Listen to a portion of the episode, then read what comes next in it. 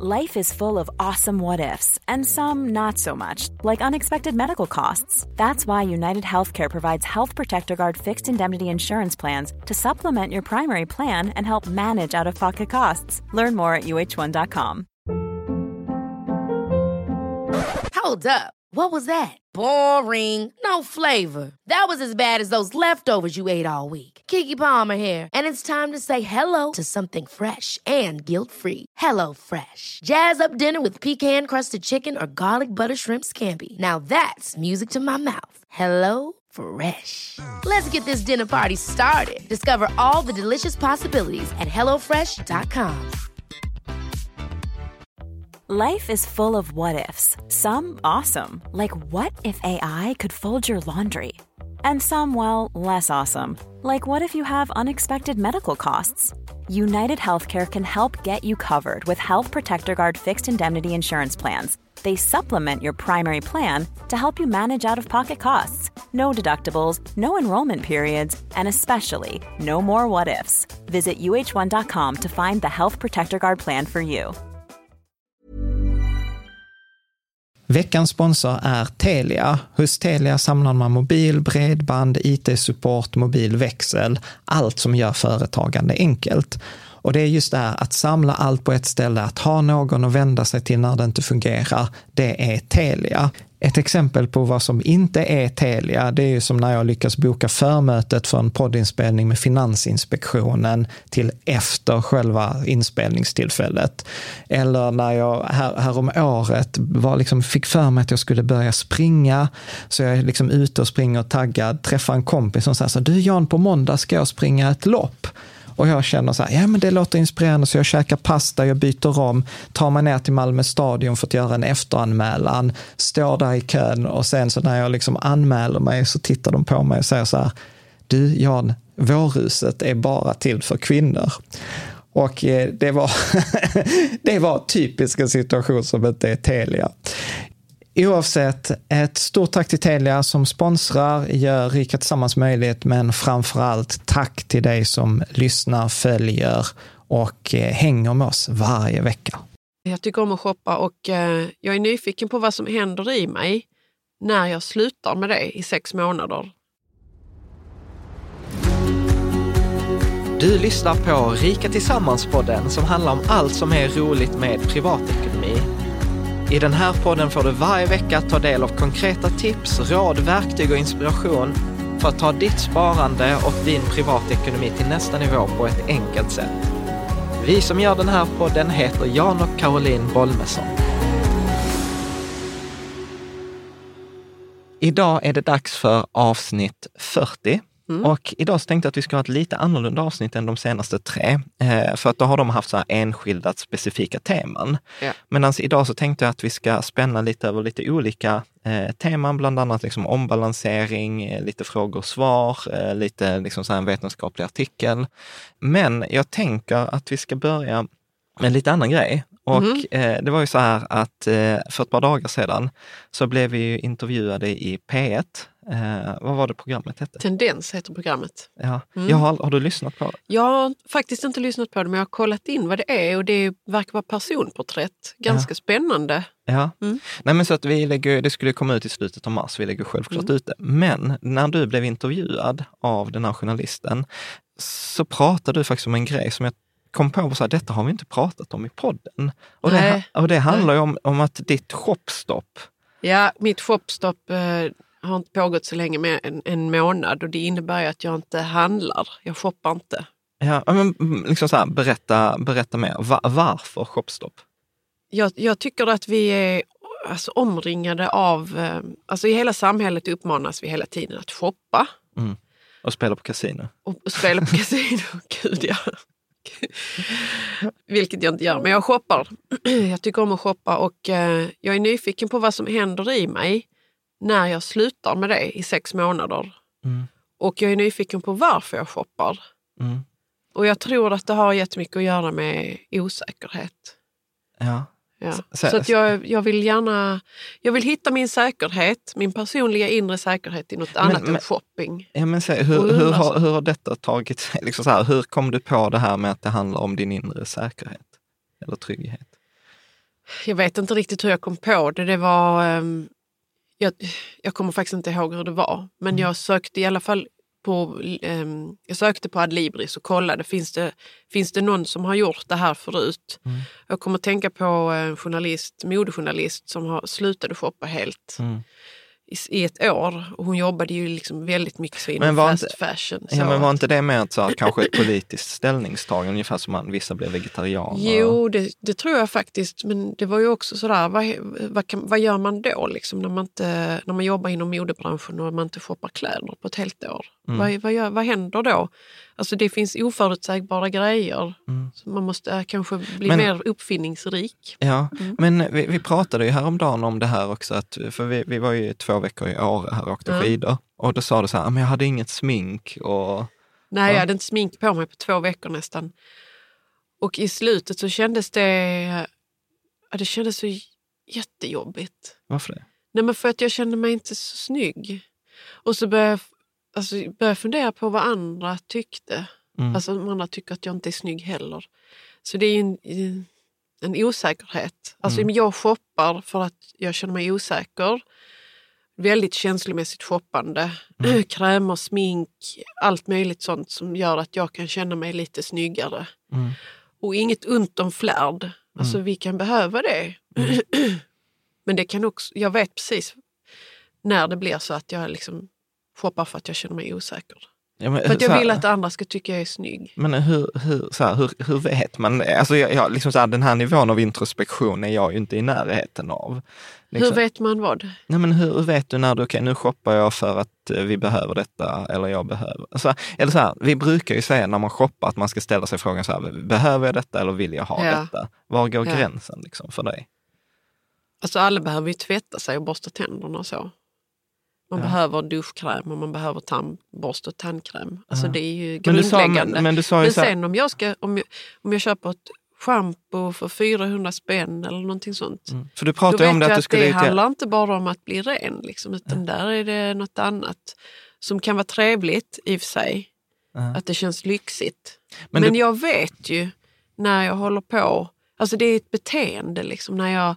Varje dag liksom måste gå ut och kolla. Liksom, när jag ägnar jättemycket tankekraft åt vad jag ska handla. Mm. Och också, det finns också ett smygbeteende med det. Ja, så berätta. Nej, men så jag berättar ju inte allting för dig till exempel. Nej. Vad jag shoppar. Eller hur mycket det kostar. Ja. Ja. Men vad handlar... Och då vet jag att det är inte sunt. Ja. Men vad handlar det om då? Det vet jag inte. Om du skulle gissa. Nej, men det är ju för att jag inte vill flaunt, vad heter det på svenska? Jag vill inte visa upp hur osäker jag är, hur pass osäker jag är. Ja. För att det är ju det jag handlar är en manifestation av det. Ja.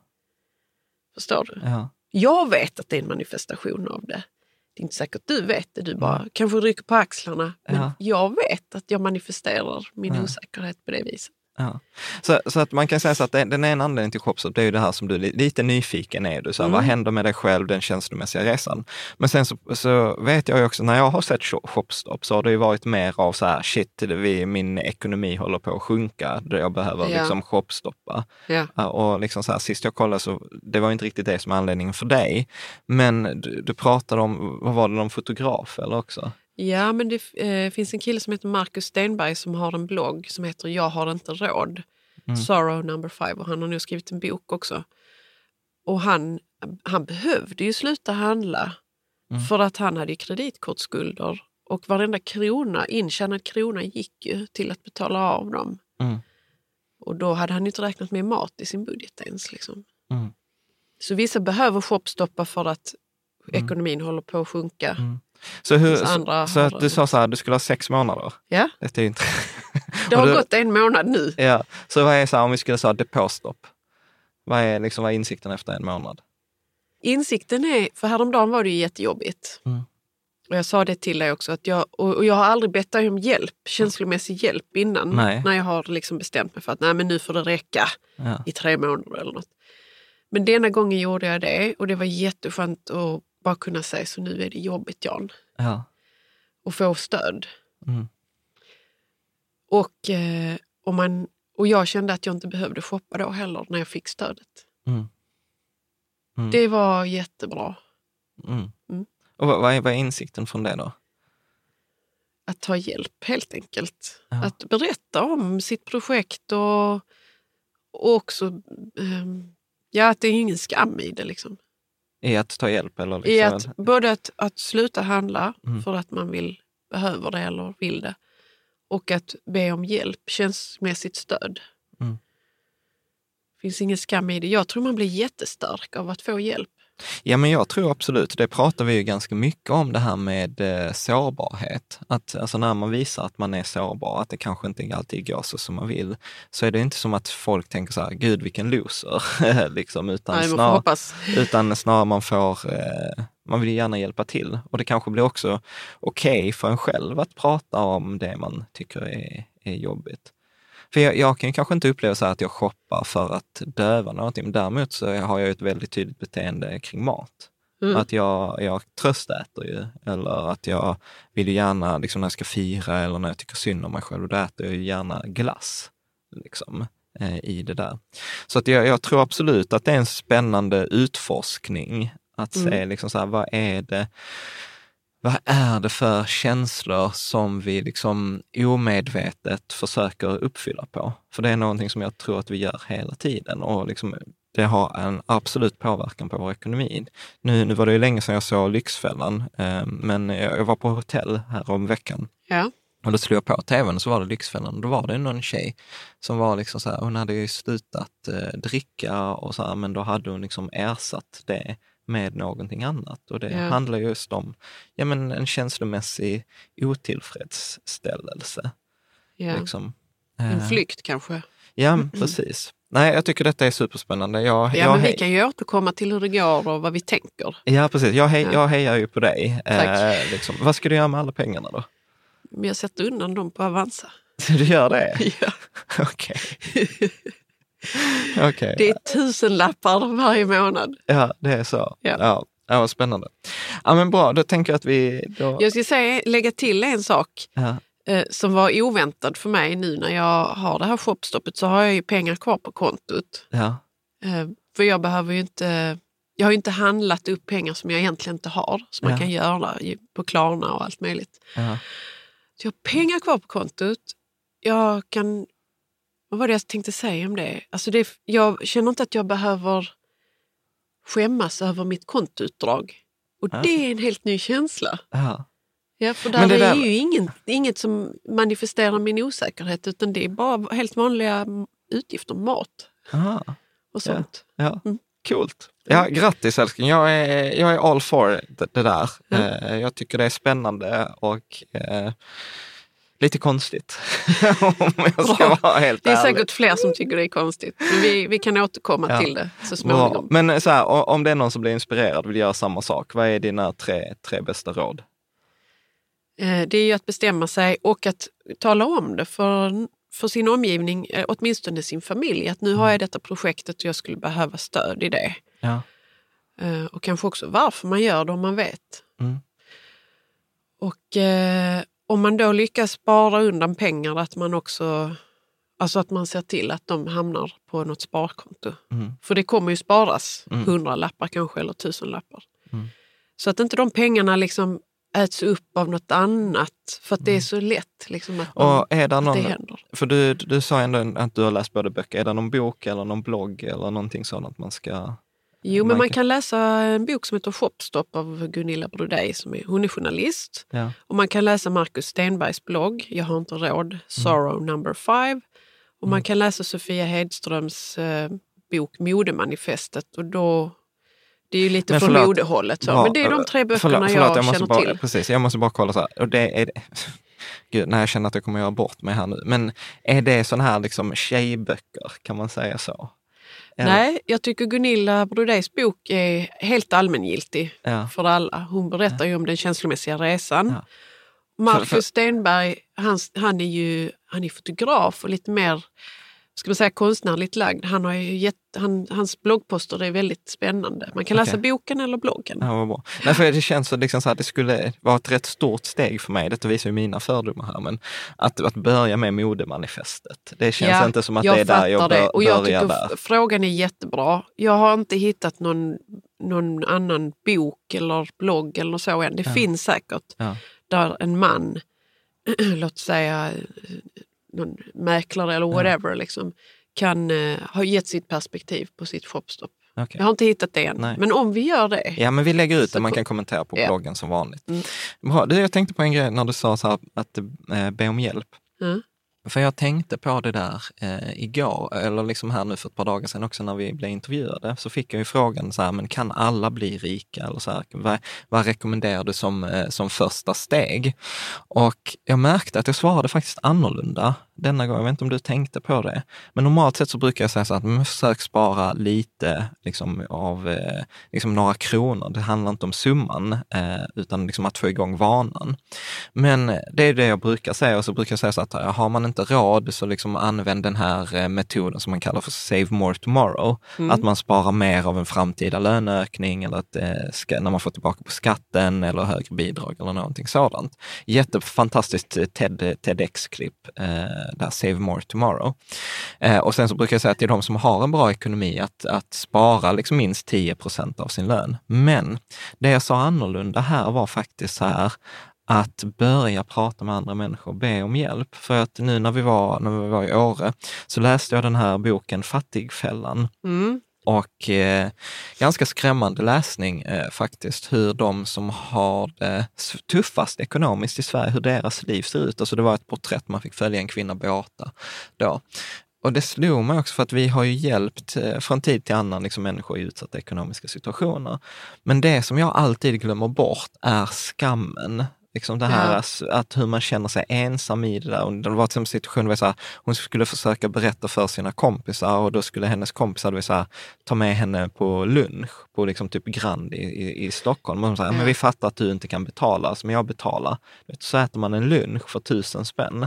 Du vet, när 1000 kronor hade kunnat ge henne mat i 2 veckor. Mm. Så att jag tror ju liksom bara så här, att börja prata med andra människor om pengar, be om hjälp. Och det handlar inte, för att många av de som tittar här har ju naturligtvis alltså fantastiska ekonomiska situationer. Mm. Men jag tror att det rådet, börja prata med andra människor, liksom börja så här, lägga ut små frön. Jag tror att jag börjar mer och mer luta att det är bättre rådet än att försöka liksom spara själv på egen kammare. Att i längden får man nog ut mer. Men vad är det du tänker då att man ska be om hjälp när man har det jättedåligt? Om man har det jättetufft, berätta hur det är. Lite som vi pratade innan med sårbarhet. Att om man visar att man är sårbar så tror man ju att människor kommer att döma en eller se ner på en eller ha åsikter. Jag tror inte på det.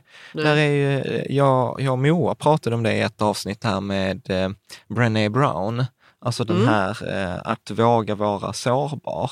Fantastiskt liksom TED-klipp.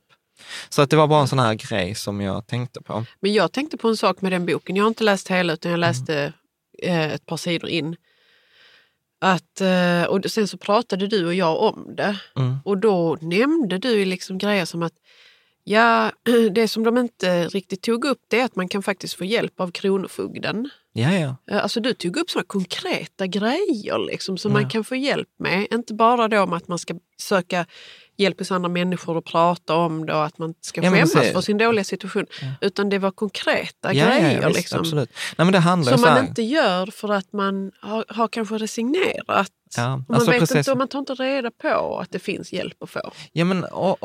jag kanske inte ska vara så kategorisk. Nej, men ofta så tror jag att det handlar om att man vet, det är verkligen ett oöverstigligt hinder för dem. Det handlar inte om att de inte... För det är också så här, men de har varit oansvariga med sina pengar. Ja, men du vet, det behöver inte handla om det överhuvudtaget. Nej. Men jag tänker att det där är faktiskt ett spännande poddavsnitt. Att vi kanske ska se om vi kan hitta någon gäst som är expert på det där. Det gör vi. Men det var i alla fall min poäng var här. Att liksom börja prata om ekonomi egentligen tror jag har en större påverkan på ens ekonomiska resultat än just det här enskilda sparandet. Ja. Så det var min så här, insikt från min egen intervju. Att man sitter där och så säger man så bara, fan det där lät ändå ganska klokt. Ja. liksom. Ja. Jag tänker att vi ska ta en annan lite rolig grej. För ett par avsnitt sedan så hade vi ju Andreas och Henrik här Och de pratade om sin fond, den här Coeli Selektiv. Och sen efter det så kom jag på det här vadet som Warren Buffett hade gjort. Och så blev jag så här lite inspirerad att man borde göra en tävling. Men kan du inte bara kort säga, vad var det för vad som Warren Buffett? Just det, Warren Buffett sa så här att, han är ju en av världens 5 rikaste män. Och han sa liksom för 10 år sedan, jag menar, att en billig indexfond kommer slå 5 aktivt förvaltade fonder, alltså 5 hedgefonder. Och mycket riktigt så gick det ju så. Den här billiga indexfonden liksom, som bara köpte alla bolagen, vann ju det här med hästlängder. Så att jag tänkte inte liksom riktigt göra samma på det sättet. Men däremot så tänkte jag att det skulle vara väldigt roligt att jämföra 5 stycken globalfonder mot varandra. Mm. Och då tänker jag att vår häst har jag valt ut på egen hand. Och vår häst i det här loppet heter då Länsförsäkringar Global Indexnära. Mm. Inte helt oväntat eftersom det är det jag tycker är den bästa fonden. Den är med i alla våra portföljer. Så att, och sen så naturligtvis då den här Coeli Global Selektiv och Andreas och Henrik, de tyckte ju detta var skitkul. Så vi sa så här, 5 år, vinnaren bjuder de andra på middag. Liksom. Ja. Men sen så tänkte jag så här, det är ju inte så roligt med ett lopp med bara 2 hästar. Nej, det stämmer. Så, det måste vara fler. Ja, så jag har faktiskt lagt till 3 hästar till. Och då la jag till 5-stjärniga så här globalfonder. Alltså de har 5 stjärnor på Morningstar, så de anses vara bäst i sin kategori.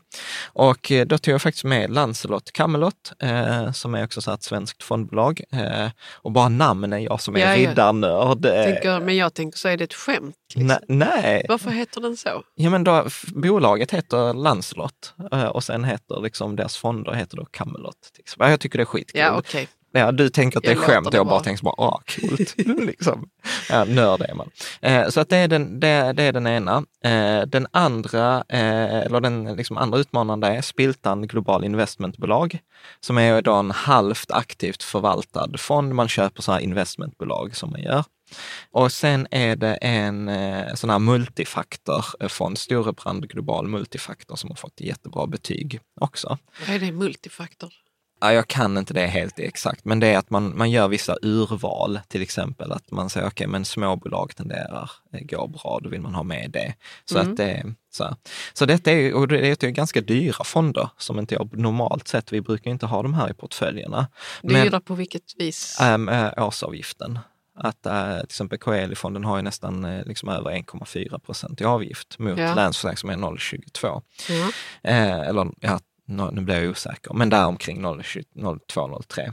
Men det är i alla fall det roliga, så att nu har vi liksom tagit en depå på Avanza, så vi tog ett ISK-konto, ett rent ISK-konto, vi la in 50 000 och så la vi 10 000 kronor i varje sån här fond och så startade vi dem samma dag. Så att alla 5 fonderna börjar på 10 000 och nu får de liksom jobba.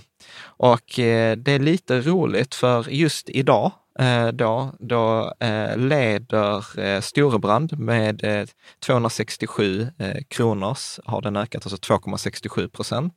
Coeli ligger på 2,48%, Lancelot 2,0% och Länsförsäkringar ligger på, alltså de ligger efter. Så de ligger efter just nu. Ja, precis. Ja. Så att jag tycker ju detta är sjukt spännande. Så detta kommer vara under de kommande 5 åren, så kommer ni liksom så här 1-2 gånger om året få höra liksom så här, hur går det för den här investment eller den här globala indexportföljen.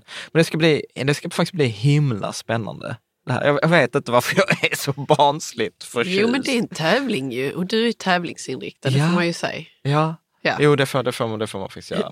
Men det ska hur kommer det kännas om nu Länsförsäkringar inte vinner? Vad ska vi... Har ni bestämt vad vi ska bjuda på middag eller vad de ska bjuda på middag? Beroende på vem som vinner. Ja, alltså jag tänker att det är 5 år framme. Så att det är 2023, så att det är många år. Men vi får se. Men jag tycker det är spännande, för jag brukar ju inte vara så här himla positiv för de här liksom aktivt förvaltade fonderna. Nej. Men det roliga var att Andreas och Henrik, de var ju så här, det är ju inga problem alls. Kul inställning. Ja, precis. Så att det är alltid roligt att prata med någon som är, liksom, som är helt annorlunda. Men som du helt säger, det är ju alltså, det har ju gått en månad, så att det är, man kan inte säga någonting. Men det ska bli sjukt roligt. Mm. Jag gillar ju sådana här långsiktiga grejer, liksom så här flit och systematik över tid. Det andra som vi har gjort nu i veckan är att balansera om Rika Tillsammans-portföljen. Mm. Alltså normalt sett så brukar jag göra detta i januari. Men nu är det ju typ mars och jag har liksom... Och det var ju det här med den här lagstiftningen med MIFID, att man kunde inte välja alla fonderna. Nej. Så att vi har ju liksom fått göra ganska mycket research, för de fonder vi hade innan kunde vi inte välja om. MIFID började... Vid årsskiftet. Har det ställt till det? Ja, inom ekonomivärlden? Ja, en hel del. Alltså, det var ju en lagstiftning. Alltså, det berör ju oss. Detta är ju så märkbart och det berör oss.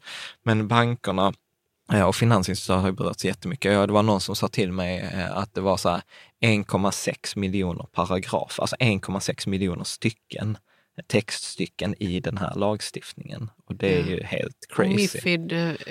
EU-lagstiftning som reglerar liksom så här. Och det som hur det berör oss eller Rika Tillsammans-portföljen var att alla utländska fonder behöver idag ha ett fondfaktablad på svenska. Ja. Och det är ju liksom en fond som har kanske 700 sparare i Sverige. Liksom. Varför ska de liksom ta den tiden och uppfylla på europeisk eller svensk lagstiftning? Liksom?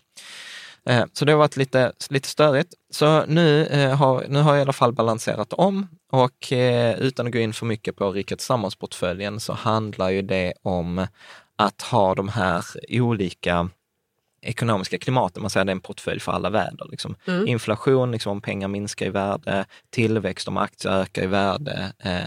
Korta räntor, liksom, om det är recession, alltså ekonomin backar. Och deflation, det här om pengarna ökar i värde. Och då blev det, jag ska inte liksom lista alla, utan det kommer liksom, där är en artikel på bloggen om där man kan följa det på Shareville. Mm. Men jag har också gjort det, jag tror i den förra portföljen var ju så komplex, jag tror jag hade 30 fonder i den, så att på sätt och vis var det bra att detta hände, för det gav ett tillfälle att rensa upp. Ja. Mm. Så nu blev det liksom 2 guldfonder, en schweizisk och en i dollar, och sen så här realobligationsfonden. Sen blev det Länsförsäkringar Global Indexnära, såklart, för aktiedelen tillsammans med Spiltanfonden.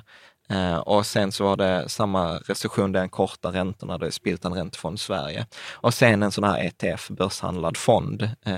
Med, det har för, liksom, tanken har varit att sprida detta över hela Europa, att det inte bara vara koncentrerat till Sverige. Så att när vi har tittat på räntefonderna så har vi tagit europeiska räntefonder, aktierna har vi tagit globalt helt enkelt. Så att det är lite så. Ja. Men det finns mer info på bloggen. Det är så här supertekniskt, men jag hoppas att det Men du, går. Nu när det är supertekniskt, hur ska man då, om man är helt grön liksom? Om man är helt grön, då skippar man Rika Tillsammans-portföljen. Ja. Och då går man på antingen nybörjarportföljen eller globala barnportföljen. Mm.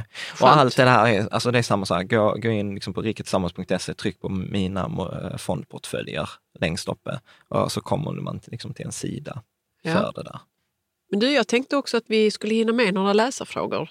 Mm. Ja, och vi har faktiskt fått en fråga från både Joel och Martin, de undrar samma sak. För du säger att man ska kunna klara av 2 stycken nedgångar per år. Nej, precis. Nej, så här var det. Att på en 15-årsperiod så kommer det vara statistiskt sett minst 2 stycken nedgångar på 50%. Ja. Om man har en sån här 90-10 eller en 100-0 portfölj, alltså typ globala barnportföljen, den som har liksom högst risk. Mm. Och då undrar ju de här 2 herrarna, hur ska man kunna komma igen då ekonomiskt om man liksom har 8% avkastning per år? Mm. Och här tror jag att jag liksom tyvärr har varit lite otydlig, för att det är inte som att man har 8% avkastning varje år, utan ett år kan det vara liksom så här 30% upp och ett annat år kan det vara minus 50%. Så att det är inte liksom att det går 8, minus 50, 8. Nej. Utan det kan vara så här, såklart. 30, 27, 12, minus 35, minus 20, plus 32, minus 10, plus 22. Så att liksom de här 8%, det är ju över tid. Att om jag då investerar de här kanske i 10 år eller 20 år, ja, då kommer jag, när jag liksom räknar ihop alla åren, då kommer det i genomsnitt att vara ett plus 8. Mm. Så att det är ingenting man behöver göra annorlunda för att komma tillbaka, utan det är verkligen bara liksom så här, fortsätta månadsspara regelbundet och liksom lite så här, lita på processen. Ja. Ja, men jag tror det blir tydligare nu faktiskt. Mm. Mm. Sen så har vi Daniel J som sitter på en bostadsrätt. Mm. Och han vill gärna göra sig av med den. Okej. Okay. Och alla runt omkring honom säger att nej, men du ska inte sälja nu för då kommer du att förlora pengar. Mm. Men målet för honom och hans sambo, det är att de ska kunna köpa hus i framtiden. Så ett bra område för hans sons skull. Mm. Och de vill rädda handpenningen och kliva ur för att ta koll på pengarna och komma närmare målet. Mm. Och det är ju, jag förstår hans fråga, det är lite jobbigt när alla säger nej, sälj inte nu. Men vad tänker du liksom när du hör detta? Alltså jag tänker att det är jättesvårt för att det är ju en spekulation i framtiden.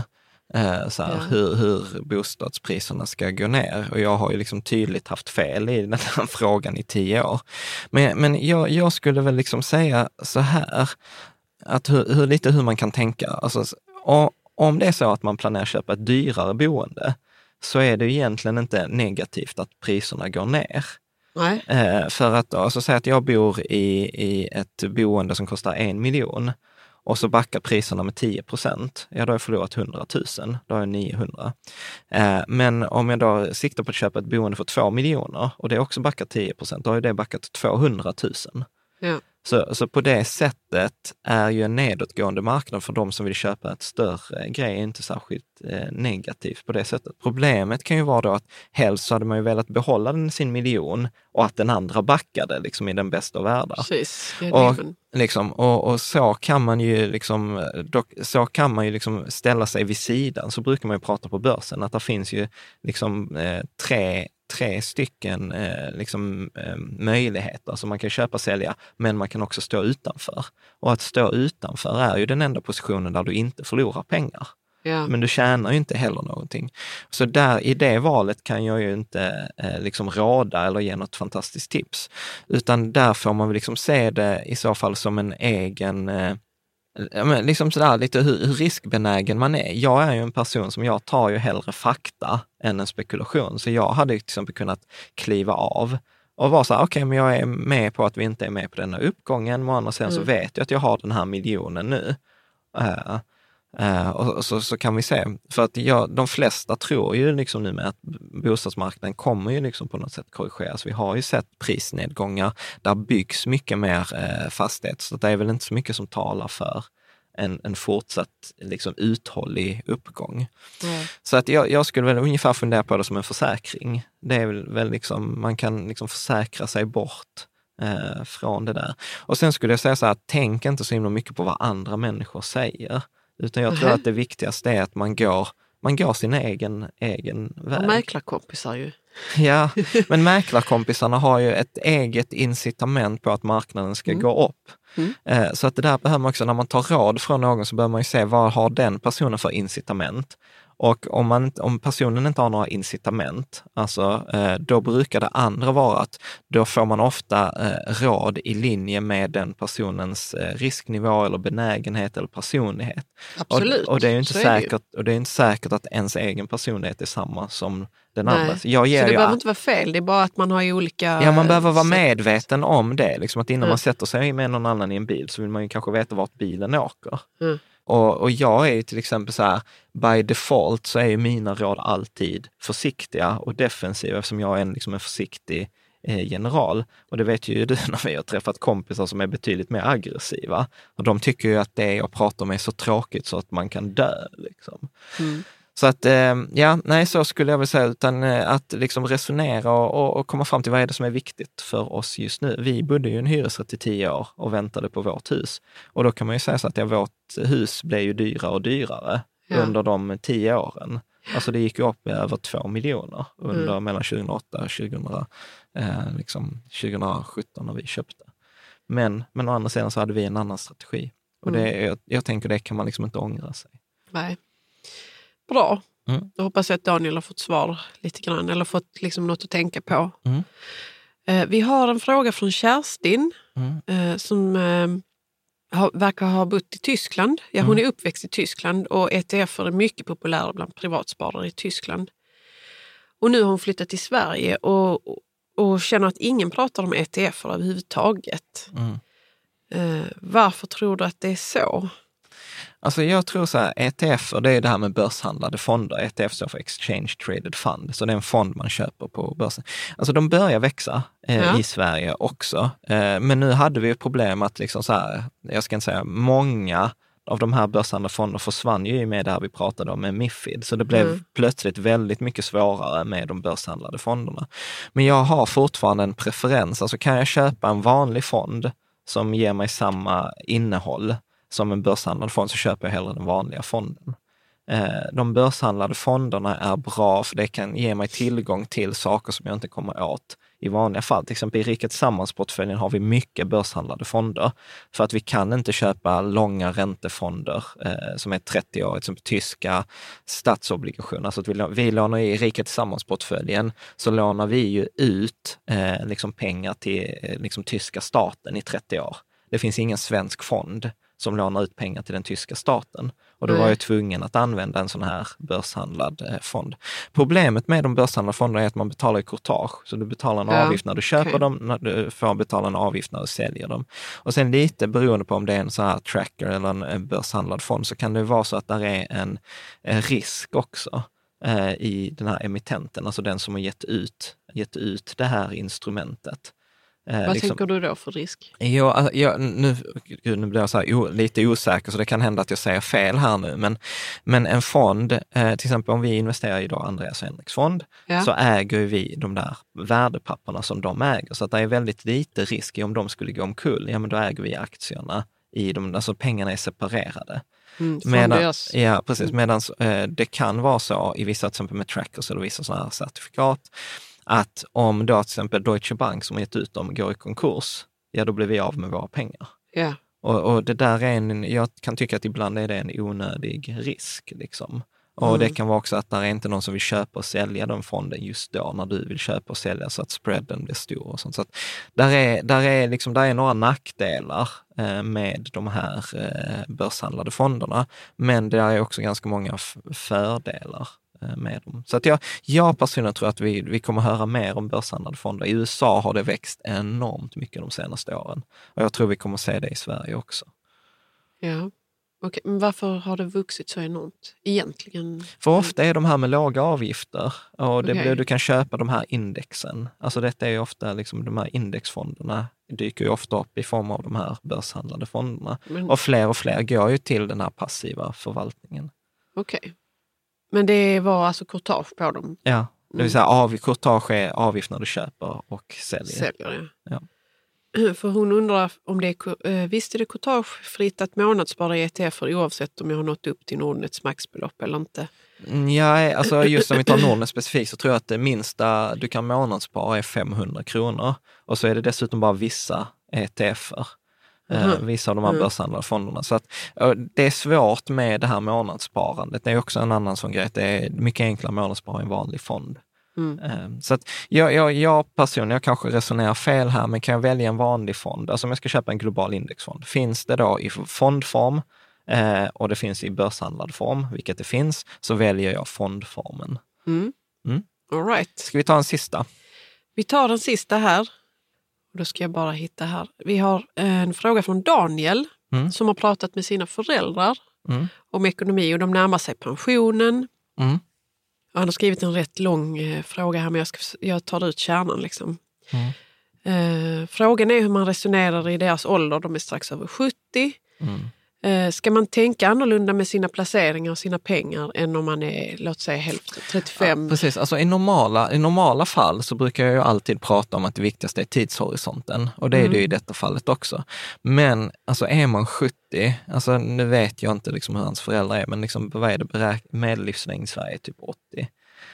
Och här var det ändå ganska mycket pengar, och där skulle de hade bra ställt. Ja, för jag tyckte där stod så här 4 miljoner eller något sånt hade de. Och då tänker jag helt ärligt så här, man behöver, alltså jag har svårt att se den 70-åringen som behöver mer än 4 miljoner de sista åren i livet liksom. Så att det där skulle jag snarare faktiskt ge ett råd, så här, spendera pengarna, eller så här, bestäm liksom i familjen, ska de ges bort i arv eller liksom så här, vad vill de? Men skulle vi vara i den situationen att vi har liksom 4 miljoner och jag är 70, då skulle jag säga så här, okej, 2 miljoner går till arv, 2 miljoner ska vi använda upp de kommande 10 åren. Alltså, liksom, där är inget egensyft. För det upplever jag ibland att människor kommer, du vet, och så blir det så här, och jag måste få avkastningen, du vet, att man har dåligt samvete om inte pengarna jobbar, etc. Men där är inte, jag påstår att det är inget egensyfte i att maximera avkastningen. Det behövs inte. Nej. Men det är ju som han skriver faktiskt här, man kan ju dö imorgon eller så kan man leva tills man är 95. Ja. Jag tror det är tipset jag skulle faktiskt ge här. Det är så här, prata i familjen så här, hur vill vi att de sista åren ska se ut? Vad är det som är viktigt med pengarna? Och man behöver inte vinstmaximera i alla. Alltså det är ju, jag skulle säga att det är en större diskussion än bara pengarna. Ja. Du säger de sista åren, alltså det är ju, jag hade tyckt att det var jobbigt att ta den diskussionen. Ja. För att de flesta vill ju inte tänka på att de ska dö. Nej, men precis, men det tänker jag att det behöver man göra. Alltså vi brukar ju... Varför behöver man det då? Nej, men jag tänker att där är något ansvarigt i det där. Alltså till exempel om jag kommer att... Ja, att något fräscht i det också. Så här, men du vet, jag har den här tiden, vad vill jag göra med den? Ja. Och sen så tänker jag också så här, jag har ju varit med både liksom situationer där, oftast är det ju mannen som går och dör först ju. Där allt har varit i ordning och du vet, änkan liksom så här, gud du vet, alltså jag fick en perm, du vet, där stod allting. Liksom allt från liksom hur begravning ska ske. Det finns ju det här vita arkivet som Fonus har, där man kan liksom skriva ner allting. Alla försäkringar, alla depåer, alla papper, alla lösenord och sånt. För att man gör det enkelt. Alltså, liksom så här, om jag dör... Jo, det är ju precis, trevligt. Alltså, ja, precis. Om jag dör... Liksom så här, det kommer ju vara tillräckligt stort kaos i ditt liv. Liksom. Du behöver inte dessutom ovanpå det försöka liksom leta efter lösenord. Och så bara så här, just det, hur var det nu med depåerna på Avanza och Nordnet? Och hur var det nu med träden? Nej, och hur precis, var det nu med alla de här grejerna? Så för mig handlar det inte så här, att jag är vidskeplig, att om jag bara pratar om döden så kommer det hända snabbare. Ställa sig på tröskeln, nej. Ja, utan för mig handlar ju detta att försöka vara ansvarig. Så jag gör ju så att vi en gång om året försöker jag uppdatera. Vi har ju liksom en perm som är i vårt bankfack där det står liksom, okej, här är huvudlösenordet till mitt konto med lösenord. Liksom, här finns allting. Här är våra försäkringar. Här är våra konton. Här är våra depåer.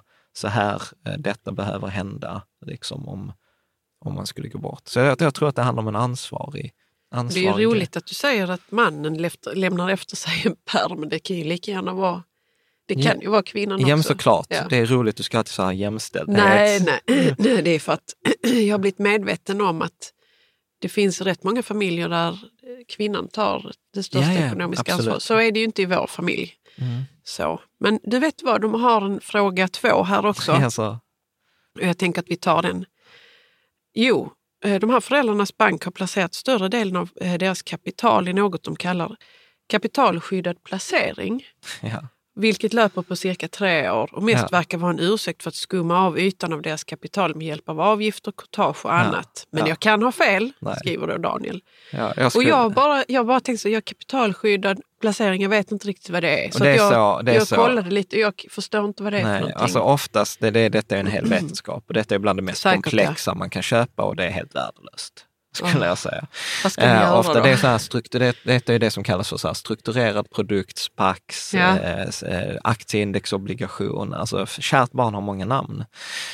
Men jag rekommenderar väldigt sällan dem. Utan skulle jag ge dem ett råd så här, hur ska ni placera pengarna? Då har jag sagt en 30-70-portfölj eller en 25-75-portfölj. Det vill säga 25% aktier och sen 75% räntor. Mm.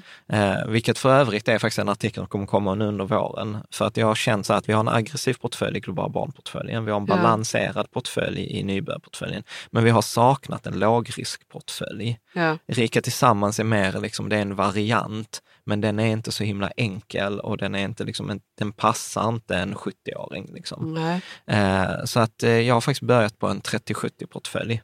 Så att det är precis samma fonder som de andra, men att man har bara 30% i aktier och sen har man 70% i räntefonder. Så att den kommer dyka upp på Shareville under våren och sådant. Jag köpte faktiskt upp fonderna senast igår.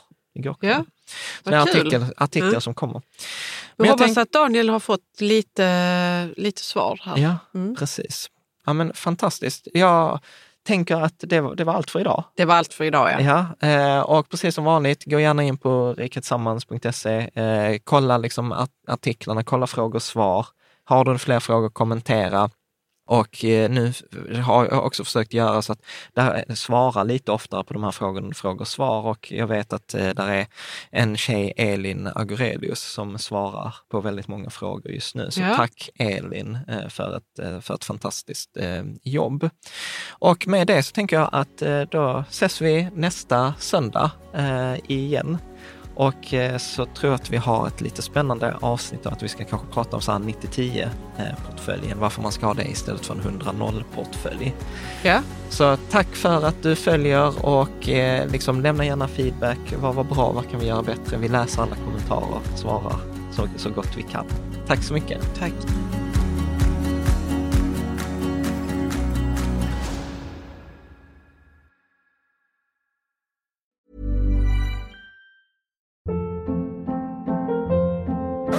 Up. What was that? Boring. No flavor. That was as bad as those leftovers you ate all week. Keke Palmer here, and it's time to say hello to something fresh and guilt-free. Hello Fresh. Jazz up dinner with pecan-crusted chicken or garlic butter shrimp scampi. Now that's music to my mouth. Hello Fresh. Let's get this dinner party started. Discover all the delicious possibilities at hellofresh.com.